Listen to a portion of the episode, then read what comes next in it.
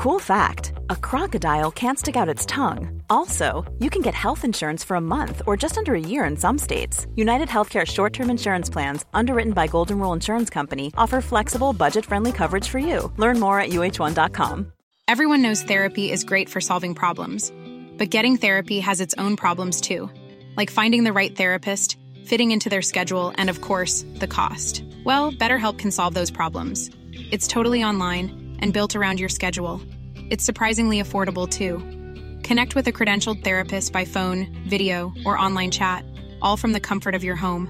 Visit betterhelp.com to learn more and save 10% on your first month. That's BetterHelp H E L P.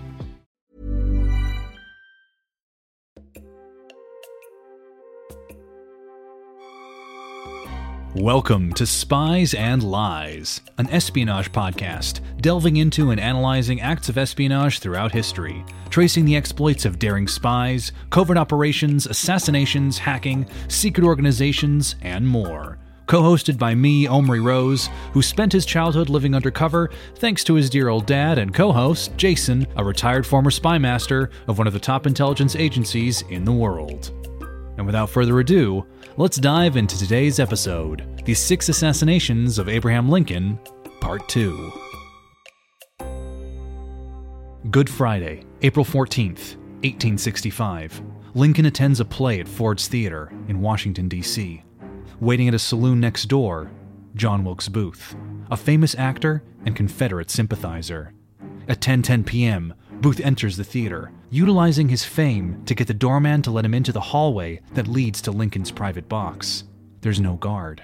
And at 10:14, timed to the funniest line in the play, just as Booth planned, Booth bursts inside and shoots Lincoln in the back of the head with a 45 caliber single-shot Derringer pistol.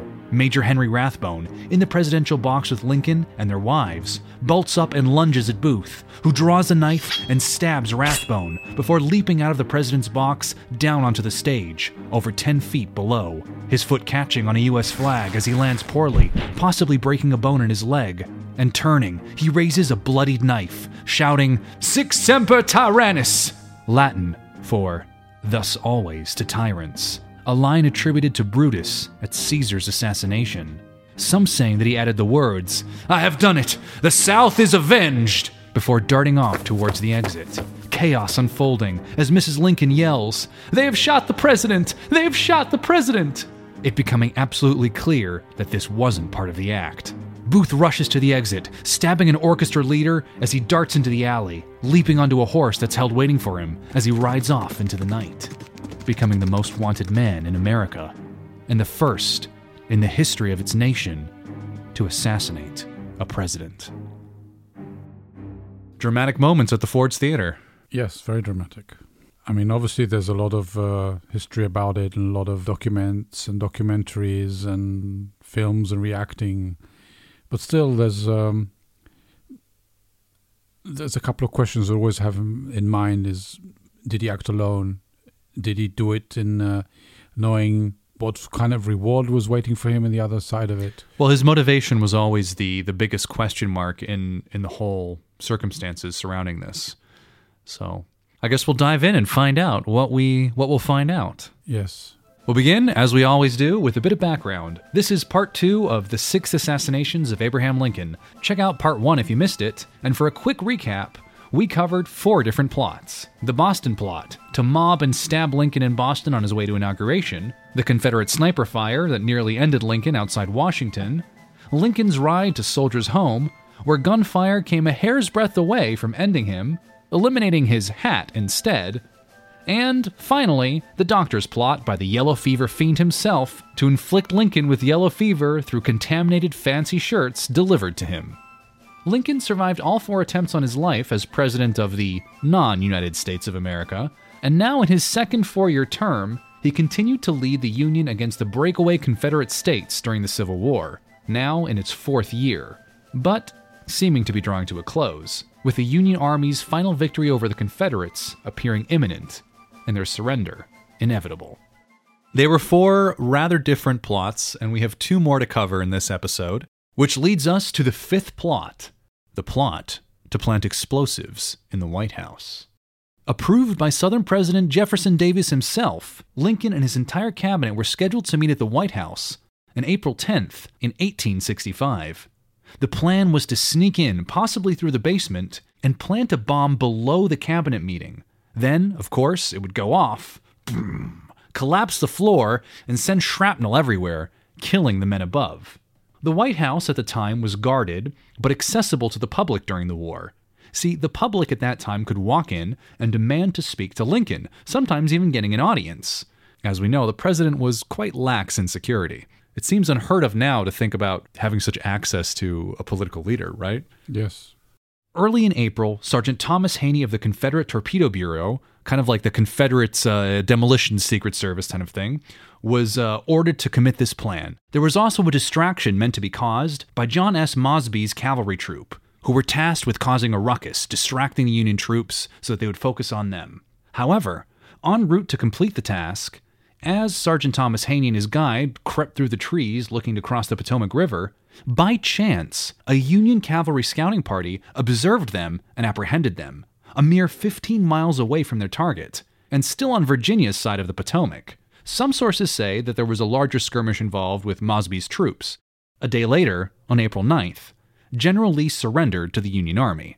And that was it. A chance encounter, Union soldiers finding these guys skulking through the woods with a bunch of explosives, and they apprehended them. Well, I think this plot is a much more interesting one from the point of view of the objective of what they tried to do and what it meant for the completion of the, of the Civil War.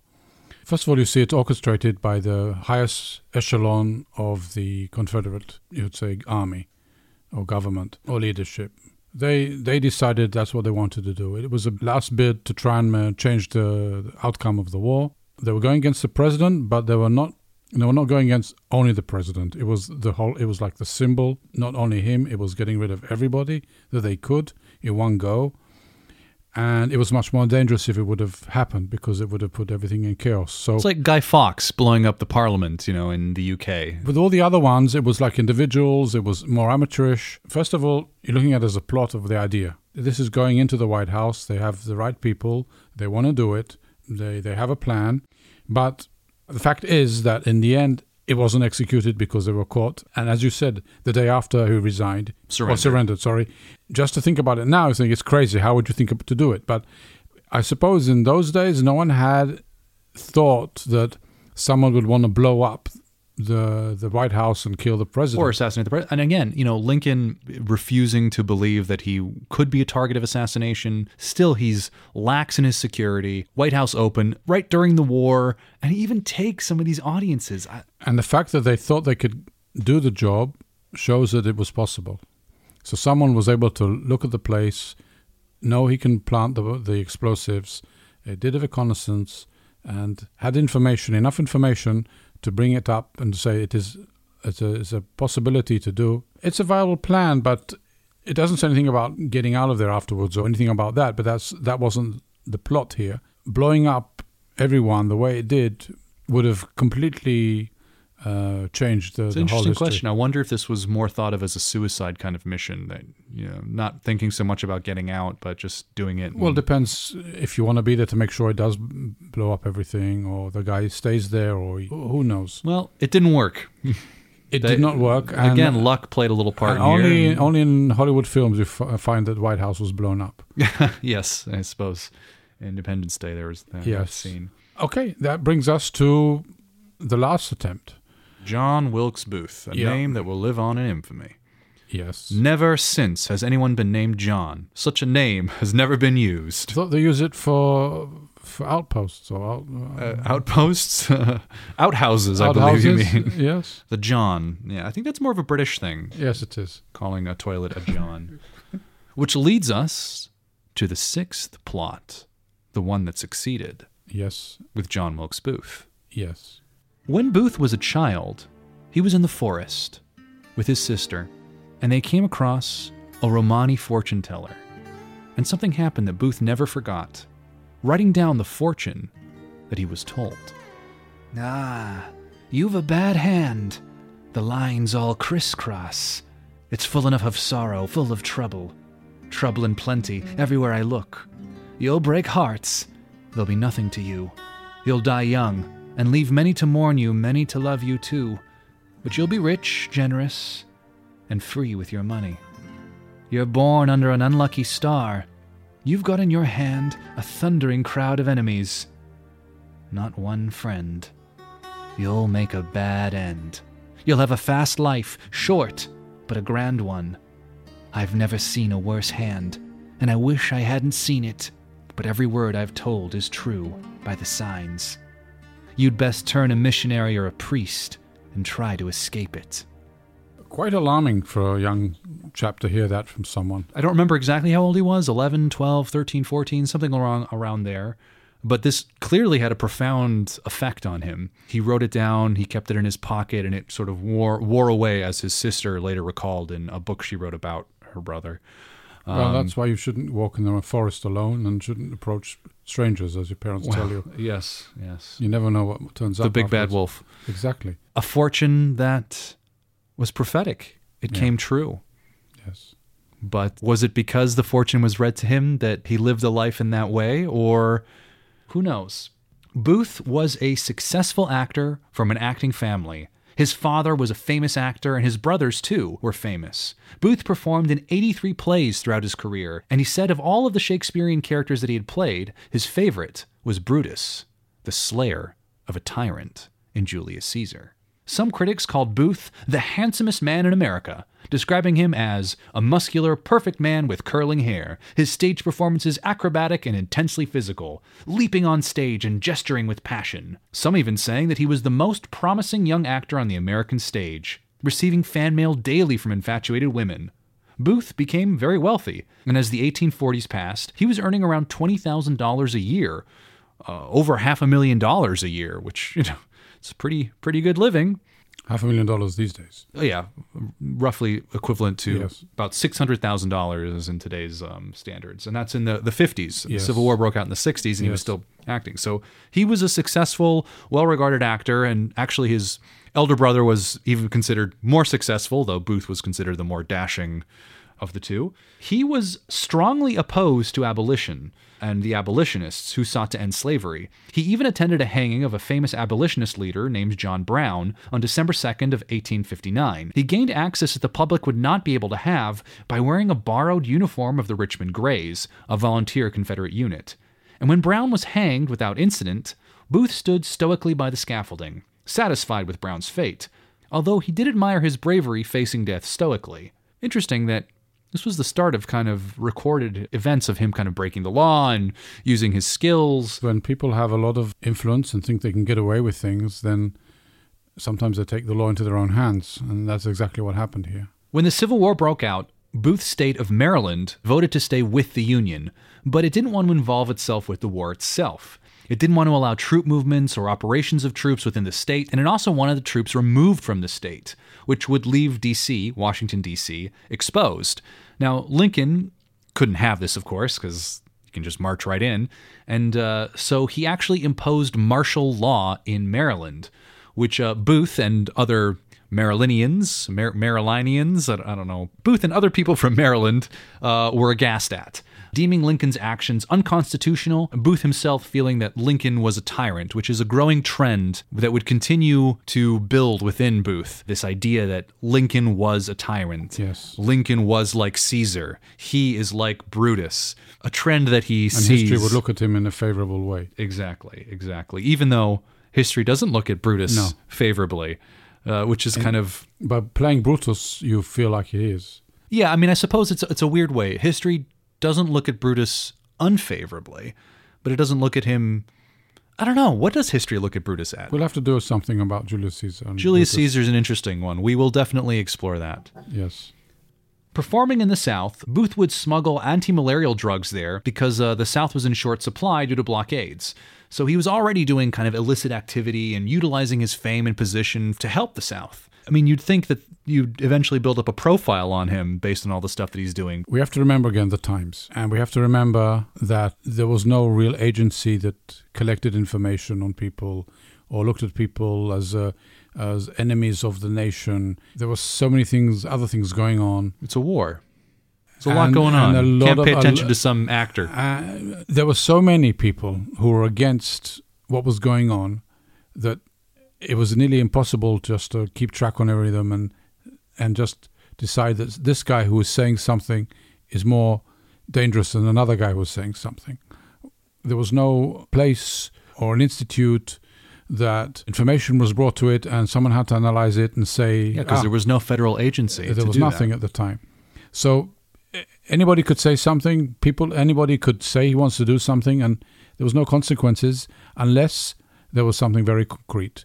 And in this case, Nothing a lot yet. of people were saying Yeah. Well, there, there, he did have some consequences later, which we'll get to in a minute. yes. So, a, a family friend of of Booth opened in Washington D.C. the John T. Ford Theater, or the Ford Theater, as it was known.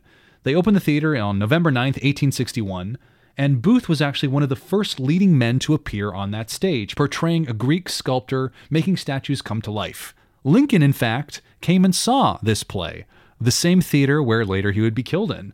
Uh, Lincoln watched the play from his box, that very same one, and at one point during the performance, Booth is said to have shaken his finger towards Lincoln and uh, delivered his dialogue. Lincoln's sister in law, who was with him at the time, telling Lincoln, Mr. Lincoln, he looks as if he meant that for you.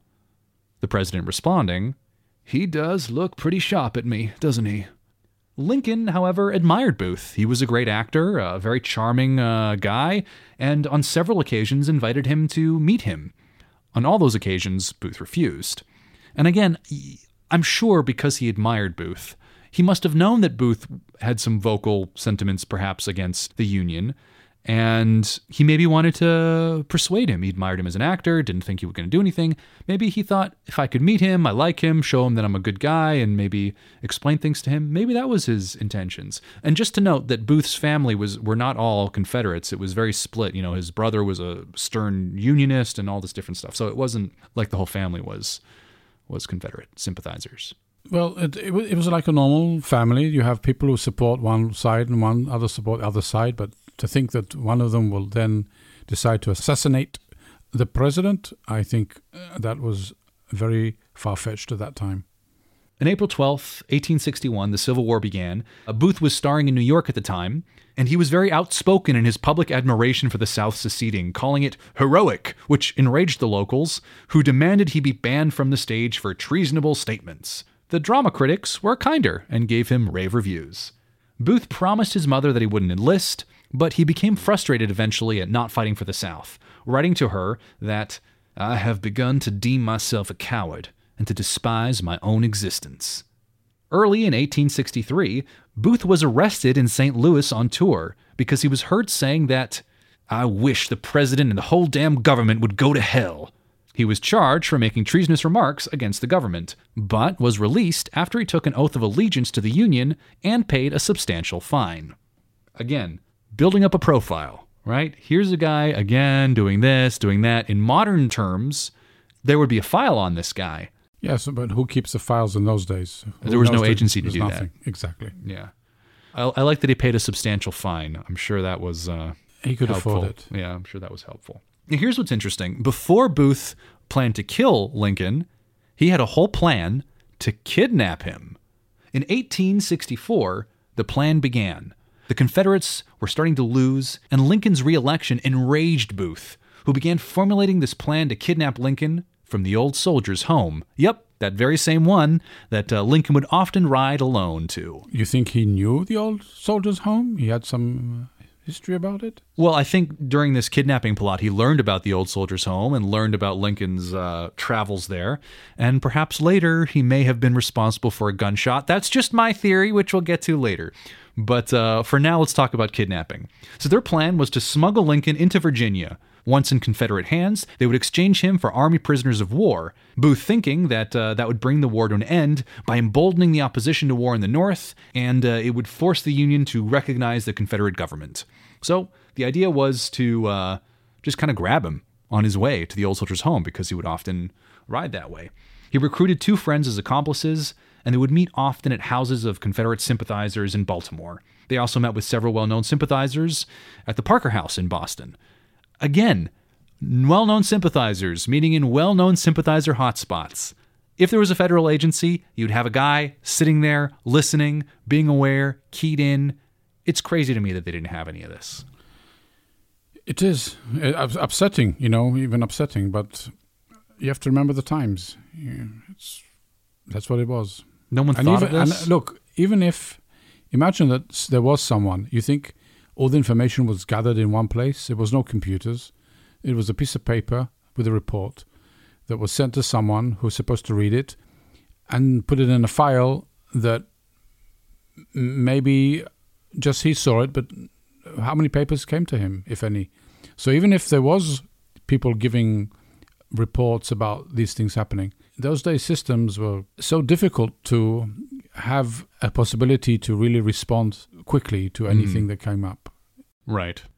In October, Booth takes an unexplained trip to Montreal, the center of clandestine Confederate activity, and he was 10 days in the city, staying for a time at the St. Lawrence Hall, which again was a rendezvous spot for the Confederate Secret Service. There, he met with several Confederate agents. There is no conclusive proof of links between Booth's plan to kidnap Lincoln and the higher ups with the Confederate Secret Service, but it's highly unlikely that the field agents or lower downs weren't aware of Booth and his intentions.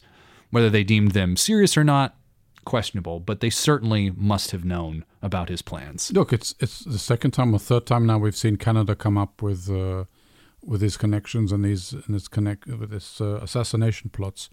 I'm I'm sure that now we know about it, but I'm sure even then there was someone that would have known about it and understand that they have to have someone on the ground to tell you what's going on. In today's world, you would have done much more to find out exactly who goes there, who are the connections, who are the contacts. Not talking about the technical aids that can help you there. But You could have a mole, you could have a There's so double many agent. Yeah. I mean, you can't stop it. You don't, I don't say go to the Canadian government and stop it. Maybe sometimes it's better to have this thing. Sometimes then, you uh, want them to be speaking freely exactly, there so you and can then find see out who what's goes there on. and what's going on. So that's that's a nice thing. But if you know it and you do nothing about it, that's a double crime. Yeah. But again, it just goes back to me of this kind of shock. Like these are known spots. They know they go to Canada. They know. Now you have Booth, who's already been on a list or should have been on a list, traveling to a place that is a hot spot. That just to me, it, it feels crazy. But again, hindsight is twenty twenty. Yes. So certainly in today's world, he would be flagged, and if he flies to a certain place, that would be flagged. it's It's, like digitized. It's like someone and- is a radical Islam um, supporter, and there's a certain mosque that you know is where everybody goes to the extremists. Obviously, you want to have it covered, even if it's not in your country. You want to know who goes there from your own nationals, and you can get it closed. Yes, uh, you probably would like to prefer that than to have people spread the hatred around or but- keep it open and have information about what's going exactly, to or have agents inside. So that would be like the equivalent today to what Mm-hmm. what you see in, in today's world of, of these sort of things. Again, talking about extreme um, uh, situations, not normal Correct. praying places. And this was a wartime, so your resources are maybe Yes. diverted to other things. What we do know is that when Booth returned from Canada, he was reinvigorated and increased his energy and expenses on the plot. He assembled a loose knit band of Southern sympathizers with the following three names that you probably should try to remember David Herold, George Atzerodt, and Lewis Powell. There were, of course, others, but those three are the more important for now. These Southern sympathizers, again, would routinely meet and make their plans. Booth is said to have said of Lincoln, that man's appearance, his presence, his coarse low jokes and anecdotes, his vulgar smiles, and his policy are a disgrace to the seat he holds. He is made the tool of the North to crush out slavery. And on his election, Booth was said to have commented, He is making himself a king. I allude to these particular quotes because, again, I'm drawing this comparison, which I think he would be very happy to draw himself. Brutus, Caesar, kingship from a republic, striking down a tyrant. I think Booth got it in his mind, you know, that this is what he's going to be doing. Booth even attended Lincoln's second inauguration on March 4th, saying afterwards, I had an excellent chance to kill the president if I had wished. At that point, he did not have that wish. But on March 17th, an opportunity presented itself. Booth learned that Lincoln will attend a performance at a hospital near the old soldier's home. He got his team ready on a stretch of road near the old soldier's home in hopes of kidnapping Lincoln en route. I wonder where that might have been, hiding a group of people on the route that Lincoln might have taken. I have no clue. But Lincoln doesn't appear. Booth later learning that he changed his plans at the last moment to attend a reception at the National Hotel in Washington, which was incidentally exactly where Booth was staying. What's very interesting about this is this incident occurs before the August gunshot that nearly killed Lincoln on his journey to the old soldier's home. I have a theory, of course, it's just my theory, that maybe Booth was the one who shot at Lincoln. It's entirely plausible, forever will be unknown, but entirely plausible that having known this plan, having known the place to hide, he might have been there later when he ditches the kidnapping effort. Well, you know, it would have been shoot. interesting if they would have done a ballistic rep- on the hat and on the one that killed uh, Lincoln. Then, if Mm-hmm. it's the same kind of gun or pistol, maybe. Booth was known to be a good shot. He actually had a great love of weapons. So who knows? I suppose, uh, I think Lincoln and the soldier kind of thought it was a rifle shot. Uh, but again, it was Yeah. close range, and Booth later shot him with a pistol, single shot. So I don't know. My theory is that um, maybe that gunshot in the woods was Booth. Now, maybe he tried to actually kill him, or maybe it was a warning, or who knows. But that's my theory. That's your theory. Do you have a theory? No, No I theory. I don't think it's the same person, but you don't like to speculate. no, Okay. it's too far fetched. Okay. Nice, but too far fetched. All right. On April 12th, 1865, a year after the failed kidnapping plot, Robert E. Lee surrenders, effectively ending the war. Booth says he is done with the stage, and that the only play he now wants to do is one called Venice Preserved, about an assassination plot. The kidnap is no longer feasible, and the plans shift to assassination. Booth hears an impromptu speech delivered by Lincoln promising suffrage to former slaves. And later, Booth is said to have told a friend, That will be the last speech that Lincoln will ever make. Again, he's pretty open about his intentions to many people. Yes, the question if these people actually reported it after the fact, and what happened to those people? Just- Hindsight. yeah. On the morning of April 14th, the morning of Lincoln's death, Booth gets mail from the Ford Theater and learns that Lincoln will attend that night along with General Grant and both their wives. Immediately, he sets a plan in motion. He arranges for a horse to escape with, and at 8:45 p.m., Booth tells Powell, Herold, and Atzerodt of his plan to kill Lincoln. Remember those are the three guys we told you to remember. Yes. He also comes up with another plan. He assigns Powell to assassinate Secretary of State William H. Seward, Atzerodt to assassinate the Vice President, and Herold to assist in their escape to Virginia. His thinking was he would eliminate the three most important officials in the U.S. government, bringing it to its knees. Quite a bold plan. Yes, you know, you have an opportunity and you want to get rid of uh, the leadership, that's what you do. So, A coordinated strike. you know, if you look at uh, number five and number six plots, they're not only for the president; they're to, for the for a much bigger cause. for the whole whole Yes. for the whole group.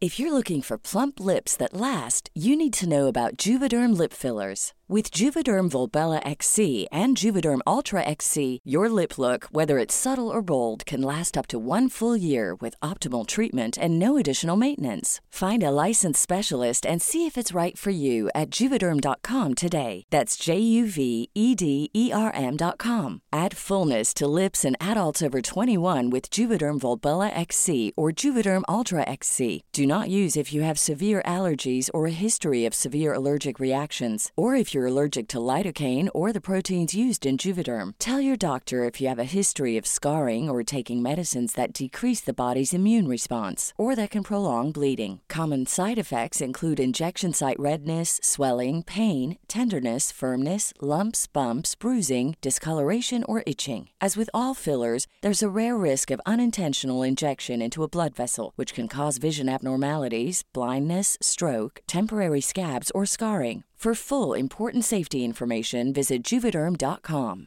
Everyone knows therapy is great for solving problems, but getting therapy has its own problems too, like finding the right therapist, fitting into their schedule, and of course, the cost. Well, BetterHelp can solve those problems. It's totally online and built around your schedule. It's surprisingly affordable too. Connect with a credentialed therapist by phone, video, or online chat, all from the comfort of your home. Visit betterhelp.com to learn more and save 10% on your first month. That's BetterHelp, H E L P. We are back from a quick little interlude because there was a little phone call that my dad had to take to deal with um, probably something to do with laundry, right? Laundry, right? Which detergent? Cleaners, tell you. Cleaners. They just don't know what to do. Anyway, in Booth's favor was the fact that Grant and uh, his wife didn't attend that night because Grant's wife didn't get along with Mrs. Lincoln. Grant later uh, saying that he wished he was there, of course, and that he believed that if he was there, he could have prevented the event from occurring. You know, Grant is uh, Ulysses S. Grant. He was the general, the head commander of the Union Army. Though, who knows, because he was an on and off again drunk. So maybe maybe he would have been drunk who knows and of course there was a general there anyway a different commander who tried to prevent the actions but of course one regrets not being able to do something. Also lincoln's regular bodyguard was off duty. At this point they had begun giving him uh, a bodyguard but he was off duty that night and his friend Lamon our good old friend Lamon Yes. uh, was away he was away on assignment. So they hired a local police officer instead. This local police officer, in fact, was late in relieving the duties of the regular bodyguard who was then going off duty. And this local police officer had a record of misconduct and 14 disciplinary infractions against him. He also left at intermission to get drunk and never returned, claiming later that Lincoln dismissed him. And, as you might have guessed, the charges against him were dropped and never followed up on. This police officer, by the way, was eventually fired for sleeping on the job. So, not the best person to give the task of protecting the president. Yes, but you have to remember the times and remember that every day he went out and did things. So there was always probably people changing and, and finding new people, and they didn't have anything as well. If you look at it, did they have any threats? Well, this was also Lee had surrendered, so it was celebratory. The war was over, so it was like that's why they were going to the theater. Even Yes. Lincoln woke up that morning feeling great and happier than he had been in years, and everyone said so. So it was a very optimistic, good feelings all about. Except for that dream that he told Lamon, if you remember, Yes. three days previously from Yes. part one. Yes. Lincoln's wife even actually developed a headache before the show and was inclined to stay home. Lincoln saying that he must attend because the newspapers announced that he would. There goes old Honest Abe again. Yes. If only, right? These moments, these little decisions. So, Lincoln attends the theater, and the fateful moments arrive, as narrated in the opening segment. Booth, dressed impeccably, gains admittance. There's no guards. He even braces the door with a stick he brought with him, keeping it shut. And as a thunderous laughter roars from the audience during the funniest line of the play, one he had planned perfectly for, bang! He kills a president and leaps to his escape. Sic semper tyrannis. Thus always to tyrants. As Lincoln was bleeding in the box, a doctor in the audience leapt up and immediately started treating him, and they found that his situation was very, very bad. Eventually, they transferred him a little bit later across the street to a place called the Petersen House. And the following day, at 7:22 a.m., Abraham Lincoln died. He was the first U.S. president to be assassinated, and the Secretary of War, Edwin M. Stanton, pronounced the famous words, Now he belongs to the ages. Or, as some heard him say, Now he belongs to the angels. I didn't know that came from here, but I have heard that phrase before. So, um, beautiful, Yes. beautiful words. Booth was the only assassin to succeed, however. Powell stabbed the Secretary of State, Seward, in a bloody affair that left many wounded, and uh, Seward was seriously wounded himself, but he did survive. Atzerodt, on the other hand, lost his nerve and spent the night drinking, never even attempting to kill the vice president. So, all in all, not the most effective assassination attempt of all three. Well, they did get the the main guy, and the one that actually did it was the one that was the most committed. Again, going back to the first episode about assigning someone to kill the president and how you couldn't only depend on one person, therefore you had to de- depend on a number of people, so at least one of them will do the job. So it just shows you the trust they had about performing and, and actually executing the the job. That's really horrendous piece of work.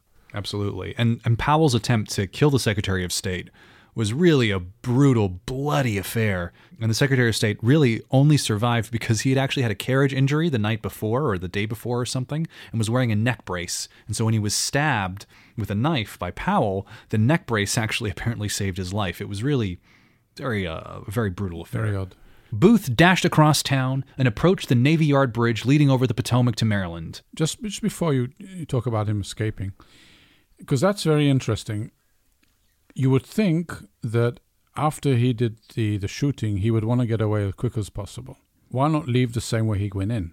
Why leap on stage and say what he had to say? Yes, you could say he wanted to make a point, but what was more important, making a point or escaping? And he had so much planned and prepared for the escape, and it's a big risk to jump over where he did, and then to say what he wanted to say, a one liner, basically, and then disappear, where everybody can try and get hold of him or catch him. If he would have left the other way. Well, he bolted the door, and Rathbone was there fighting him. So I think it made sense to, to go down on the stage. Also, he was known for his athleticism and physical prowess. He knew the backstage route. There'd be fewer people backstage. If he tried to go out through the corridor down the stairs because the president's box is upstairs and then through the entrance by the time he got to the entrance there'd be the people the doorman there would be the ticket guy maybe people from the audience would already be rushing out yeah, but no one would have known it in was the him. streets. If he was, he would Maybe, because he but of course shot he- him, he wanted clapping the f- hands. People didn't know. Yeah. Run out. I mean, here, straight down onto the main stage, everybody can see him. Is identified. well people didn't know it was a an assassination until mrs lincoln shouted out and he wanted of course to be dramatic let's not forget he's an actor he thought himself uh, slaying a tyrant and he wanted to be known he wanted people to know it was him Exactly, and I think that's the point I wanted to emphasize. That for him, the killing wasn't enough. It wasn't the main thing he wanted to do. He wanted to make a point. He wanted to be known that it was him. He wanted to be known that he did an act that he thought was the right thing to do. a just act Yes, and I think that is uh, something that you know. Sometimes you get these people who who have this vision that, or there's ideas what they want to do, and it just takes them to different places. one of the theories of why he did this is to you know because he felt like he was in the shadow of his father and his brother and he wanted to be the most famous and and that kind of thing so yeah one of the motivators. And then, and of course, you said he was athletic, but look, he landed on on on, on the American flag, and he tripped. Well rathbone was grabbing at him. Yes. there was a struggle. So still it's tough. Yes, it is. tough. Not easy. Not easy. So as booth approached the navy yard bridge leading over the potomac to maryland he was questioned by a sentry. It was after all after curfew. But booth said that he was going home to my residence close to beantown and he was allowed to pass. He reaches maryland and there he meets his fellow conspirator Herold they stop at a tavern to get prearranged supplies and weapons that they had stashed there for the kidnapping thing earlier. Then they're back on the road, reaching a doctor named Dr. Mudd, Double D. He's a small time physician sympathetic to the Confederacy, and he sets Booth's leg. And once strong enough, they head out again, but get lost in a swamp, paying a farmer to guide them to another sympathizer, who is wary and sends them off into the woods themselves. But do you think at that time everybody knew that what had happened? No, Well, I'm because there was no. Was it like on radio? Well, I'm, I'm No. fast forwarding a little bit because Yeah. this didn't all happen in, in one Yeah. night. When Yeah. they go out and then the doctor and the setting the leg and then they they stayed there a couple nights and they went through you know so it, it took a little bit of time for them to get to the sympathizer who was wary.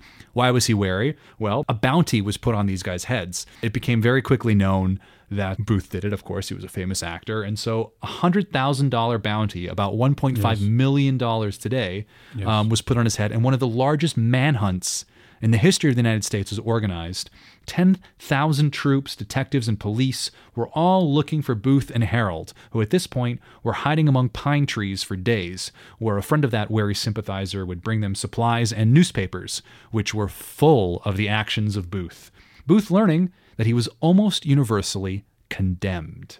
Thousands attended Lincoln's funeral, Lincoln today being considered one of the finest presidents in the history of the United States of America. There was mass public mourning, as rightly there Yes. would be. yes. Even in the South, people um, lamented this. So Booth was not very popular. No, and he thought he would be. He thought he would be. Yes. The San Francisco Chronicle editorialized the following words Booth has simply carried out what secessionist politicians and journalists have been for years expressing in words who have denounced the president as a tyrant, a despot, a usurper, hinted at, and virtually recommended. Well, Talking about media responsibility. exactly. That's why it's very, very important and very dangerous what media writes and what politicians say because they inspire individuals, To act. lone wolves, sometimes to act, and they might say, "Well, I didn't say to do that, and I didn't think that that should it will lead to that."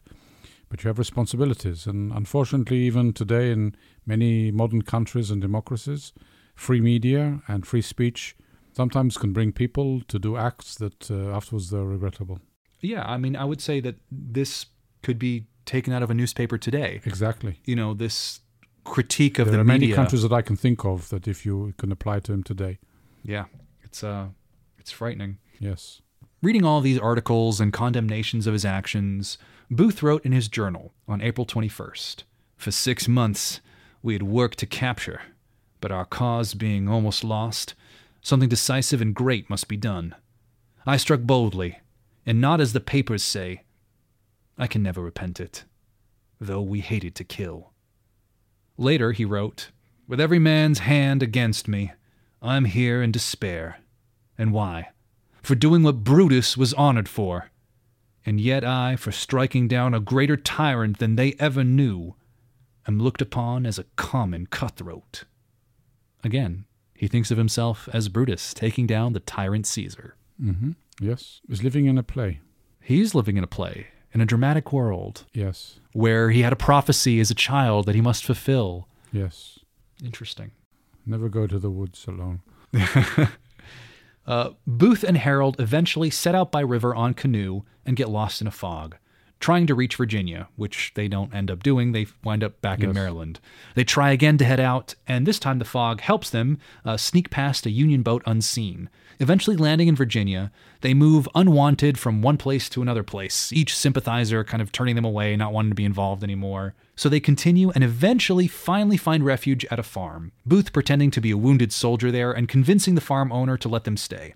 But after one night, the farmer becomes suspicious and asks Booth and Herold to sleep in the barn, secretly locking it, thinking that they're horse thieves, afraid that they're going to steal the horses at night. Meanwhile, soldiers have managed to track Booth down to this farm, seeing as they were tipped off by a man who had previously smuggled Booth and Herold around. When they get to the farm, they surround it and call out to Booth, who refuses to surrender. In fact, he offers to duel the captain for his freedom, again with his theatrics. Yes.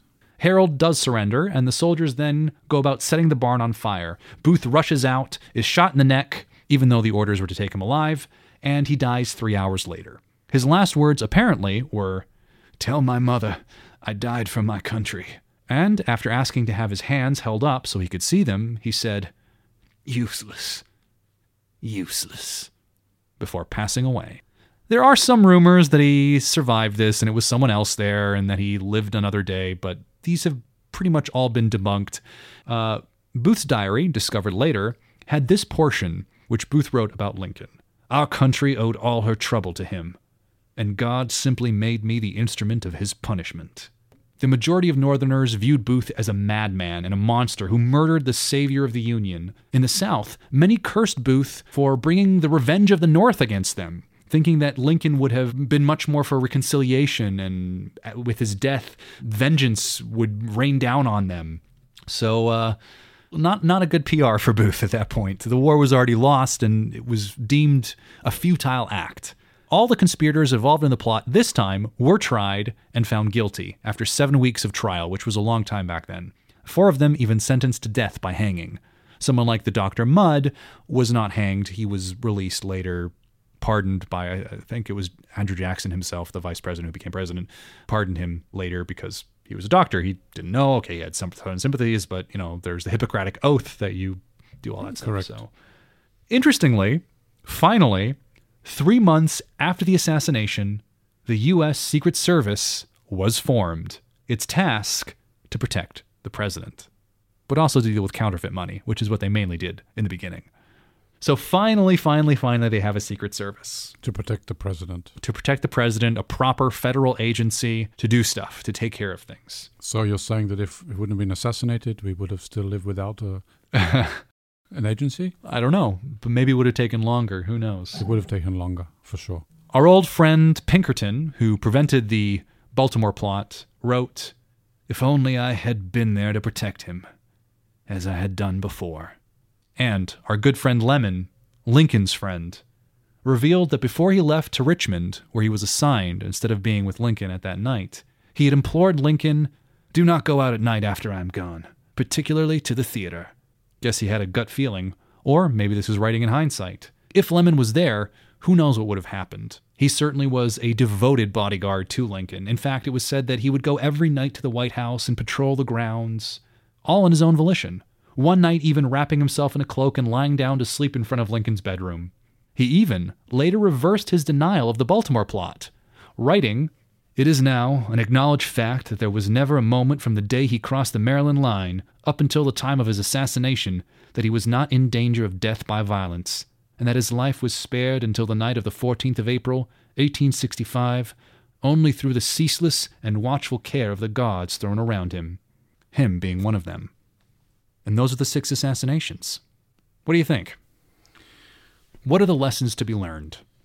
Well, one obviously now looking at it in hindsight, it's diff- it's it's easy to say. You need to have a person like a president of the United States or someone who's nominated to be the president of the United States needs proper protection. wasn't there the, at the time. He had to rely on private enterprises or private people, Or his friend like Lamon? or his friend like Lamon. So obviously that's that's a lesson that was learned later on, and as you said, three months later, they established the Secret Service because they realized they needed something more profound. The other thing is, yes, you have a Secret Service, but there's one thing to protect. The other thing is collect intelligence and information, and that's two different things. One is, but you can't do it without information and intelligence. So someone you have to build a, an organization. That would be the FBI network for internal FBI. threats that in the United States. Yes. And you have to have an agency who is able to collect this information and make sense of it. Now, if you look at all the threats that he had, the only time they had information that something was going to happen was the Baltimore. Because the railroad, because he was worried about his interest, because as a private businessman, he didn't want something to go wrong with his railroad. And that's why he decided, took the initiative to find out if there's going to be something to go against him. Mhm. He didn't do it to protect the president. He did it to protect his railroad. Well, it was then he, he, when he realized that because of the president traveling on these coincided with his interests. then he decided to do something about it. And that was the only time that in all these six assassinations that there was information before then to do something from all the other six. The other five, it was all After vols or after the fact or was or was not. But it wasn't something that the president could react. So if we're looking about how the president reacted to these threats, he needed the proof. He, he wasn't willing to just say, okay, Well, he was in denial all the time, even after the fact. He didn't want the the word getting out. He didn't want to live in this sense of fear. But if you're looking at to today's world, you need the proof.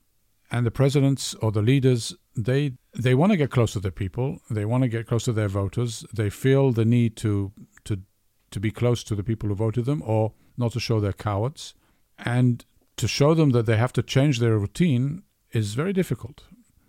And this is a lesson that we all have to remember that you have to bring more proof and you have to make sure that when you come to the leader, you come with a solution as well, not just with a problem. You come, okay, this is what we're going to do. This is how we're going to get you from A to B. Which is what Pinkerton did. That's what he did. He didn't say, okay, we have a problem and uh, cancel your arrival or we don't know what to do. He said, okay, this is how we're going to solve it. Now, that's very important as well. Not only to come with the, the problem, but to come, with a solution. Yeah.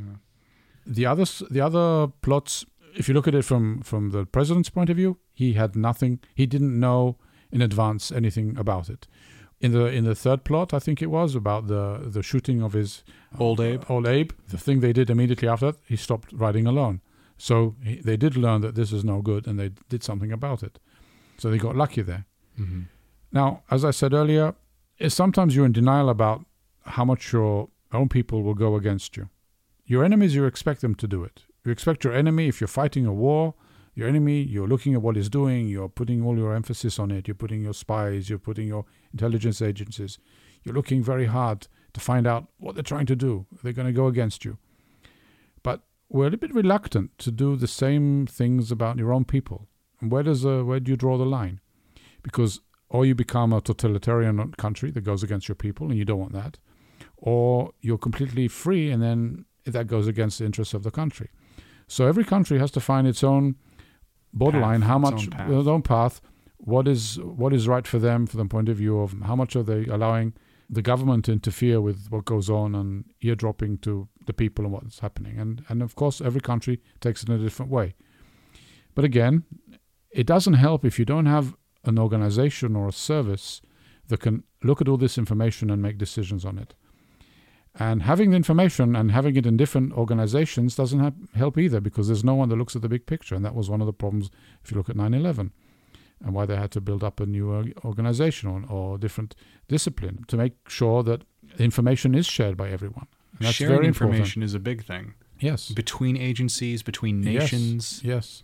But if you're looking at it from the point of view of, okay, there are people, there are sympathizers. Did they do anything about them? No, because one, it wasn't interesting for everyone to do it. And second, they had other things to deal with. And probably no one thought they had to do it. What uh, we look about Booth and the assassination, what was interesting for me was that he knew exactly where to go when he looked sympathizers. He didn't just, except for one or two times that randomly he went upon someone, he knew where there was a doctor. It wasn't like, okay, yellow pages. Where's the doctor? Where's the nearest doctor? Where's the doctor that we can Yeah, it was on? known who was a sympathizer. So and it was known. network was so everything, set up. So he already. So although we only see part of the what he planned, because he had a horse, he had people, he had organized things, he he already knew more or less where he wanted to go or what he wanted Well, to do. Well, bear in mind, he had toured the country as an actor, and so he'd been in all these different towns and probably knew this guy was this and that guy was that. Well, we don't know exactly, but it, I found that interesting that he knew exactly where he wanted to go and who he wanted to go upon, and that they did not were not aware of it in advance, Mhm. as far as we understand. Because well, he wasn't. He didn't know he was going to be injured. He didn't know he was going to need And the service he- of a doctor. Well, uh, except for the doctor, he would have. He knew he would have needed symp- sympathizers to go there and, and do something. So again, if you're looking at it from a from a plan, every plan that you do, one of the major things you plan is your escape route, and sometimes you invest more time on your escape route than on the plan itself. Sometimes, unless- it's, well, most times it's easier to get in than out, right? Exactly, and then you have to make a decision. If you, that's why suicide is. Um, it t- takes away all your necessity to plan your escape route. Makes it It's much easier. Much easier. You come, you blow yourself up, you're gone. Thank you very much. You go wherever you go, wherever your religion is. Hopefully, it doesn't happen. I mean, from our point of view, we were able to, to prevent it. yes. But from the planning point of view, it's very, very difficult when you want to come out of a place alive. A lot of the, you should understand, a lot of the operations that you plan, a lot of them fall because if you want to get the person alive and you feel that it's not possible, you don't execute them Yeah, And getting out alive is the tricky getting one. alive and, and having the right setup to do it. So a lot of uh, emphasis is put on on that. And here again, we he had a someone waiting for him. He had a cache of, of weapons. He had a horse. Was it one horse? We don't know. There were two of them riding. Probably two horses. Maybe it should have been four horses because there were four of them, right? But Well, that's the old Mongol tactic. They would uh, a Mongol archer would ride with like five or six horses with them, so they would Yes. fire, fire, fire, then switch horse, keep on firing. And that, that the enemies thought they just had endless strength and stamina. Yes. switched horses. But yeah. it, we don't know there were four horses there because there were four conspirators, right? yeah. but we don't know. But that that was arranged, I suppose, as Mhm. well. hmm So again, a lot of and and he did it he- On the fly. Yeah, so he didn't have everything organized. So Well, I, I was going to say that the most challenging thing, as you're saying, is obviously if someone doesn't care about living, that's a very challenging thing to deal with. But also, if it's a spur of the moment decision, like with Booth, that morning he decided it was going to happen. Those are the most difficult things to prevent, right? Impulsive action, almost impossible to prevent because you have no information about it. Even if you have the best intelligence networks, how quickly can the information relay? Now, okay, if you're tapping someone's phone and that morning they say, I'm going to kill this person, okay. But then that information needs to go to that person's boss, and that person's boss needs to approve it to this, and then you need to do a plan, and, it, and by the time it happens, it happens. So, impulsive decision, very difficult. again, it's easier that we, we discussed it, but I'll, I'll I'll make it just make a point here that when something is organized, it's easier to foil. When something is um, someone gets up in the morning and decides to do something like a lone wolf, much more difficult to foil and to stop it because you don't have the information that gives you the opportunity to do things. And if you look at all the, the assassinations, that's why when we looked at number five, that was more organized. That's why I have my queries about if if they knew something about it, because there was maybe opportunities to get more information, and the others very difficult. Mm-hmm. Well, the Pinkerton one, they obviously they had more information on. Yes, and the the the shot at the outside of the old soldier's home, whether it was planned or not, we don't know who was it. A lone wolf, maybe it was a hunter, like Lincoln said, maybe it was Booth, but individual actors are very difficult to identify, I suppose. I mean, we talked about that Booth would have a, a, profile built up on him today if that was happening. But what about this guard? I mean, certainly there would have been vetting. Like, why assign this police officer who was such a a slob? I mean, you'd think you get someone else, anyone else. No, no. As I said, you know, in the White House, I, you don't even know if there was a protector in the White House. Yeah, the president was walking and speaking to people they didn't even check the people when they came into the White House, probably. Well, there were no metal detectors, that's no, for sure. There were no metal detectors. And, and so they didn't think in those terms in those days. Upon Lincoln's death, the famous poet Walt Whitman wrote the following to eulogize him This dust was once the man, gentle, plain, just, and resolute, under whose cautious hand against the foulest crime in history known in any land or age, was saved the union of these states. Frederick Douglass also said the following words The assassination of Abraham Lincoln, it was a new crime, a pure act of malice. No purpose of the rebellion was to be served by it. It was the simple gratification of a hell black spirit of revenge. But it has done good after all it has filled the country with a deep abhorrence of slavery and a deeper love for the great liberator. Had Abraham Lincoln died from any of the numerous ills to which flesh is heir, had he reached that good old age of which his vigorous constitution and his temperate habits gave promise, had he been permitted to see the end of his great work, had the solemn curtain of death come down but gradually, we should still have been smitten with a heavy grief and treasured his name lovingly but dying as he did, by the red hand of violence, killed, assassinated, taken off without warning, not because of personal hate, for no man who knew Abraham Lincoln could hate him. Because of his fidelity to union and liberty, he is doubly dear to us, and his memory will be precious forever. As we've said, assassinating someone often makes their memory live on in Abraham Lincoln's case. He was a great man before then, and his the way he died made him even a greater man and go down in history as uh, one of the greatest. Now I'll leave you now with Lincoln's words. In the end, it is not the years of your life that count, but the life in your years.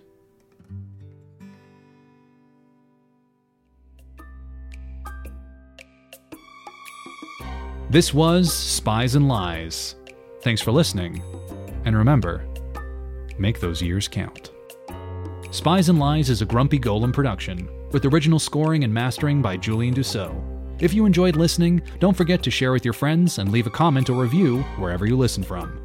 If you have any questions or subjects you'd like for my father and I to cover, drop us a message, and we'll do our best to get back to you. Until next time.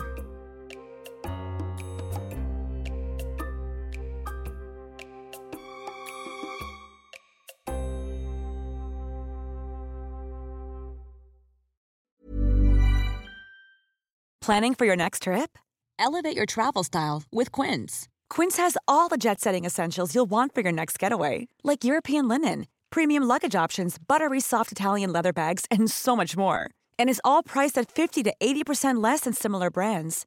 Plus, Quince only works with factories that use safe and ethical manufacturing practices. Pack your bags with high-quality essentials you'll be wearing for vacations to come with Quince. Go to quince.com/pack for free shipping and 365-day returns. When you need mealtime inspiration, it's worth shopping Kroger, where you'll find over 30,000 mouth-watering choices that excite your inner foodie. And no matter what tasty choice you make, you'll enjoy our everyday low prices, plus extra ways to save, like digital coupons worth over $600 each week. You can also save up to $1 off per gallon at the pump with fuel points. More savings and more inspiring flavors make shopping Kroger worth it every time. Kroger, fresh for everyone. Fuel restrictions apply.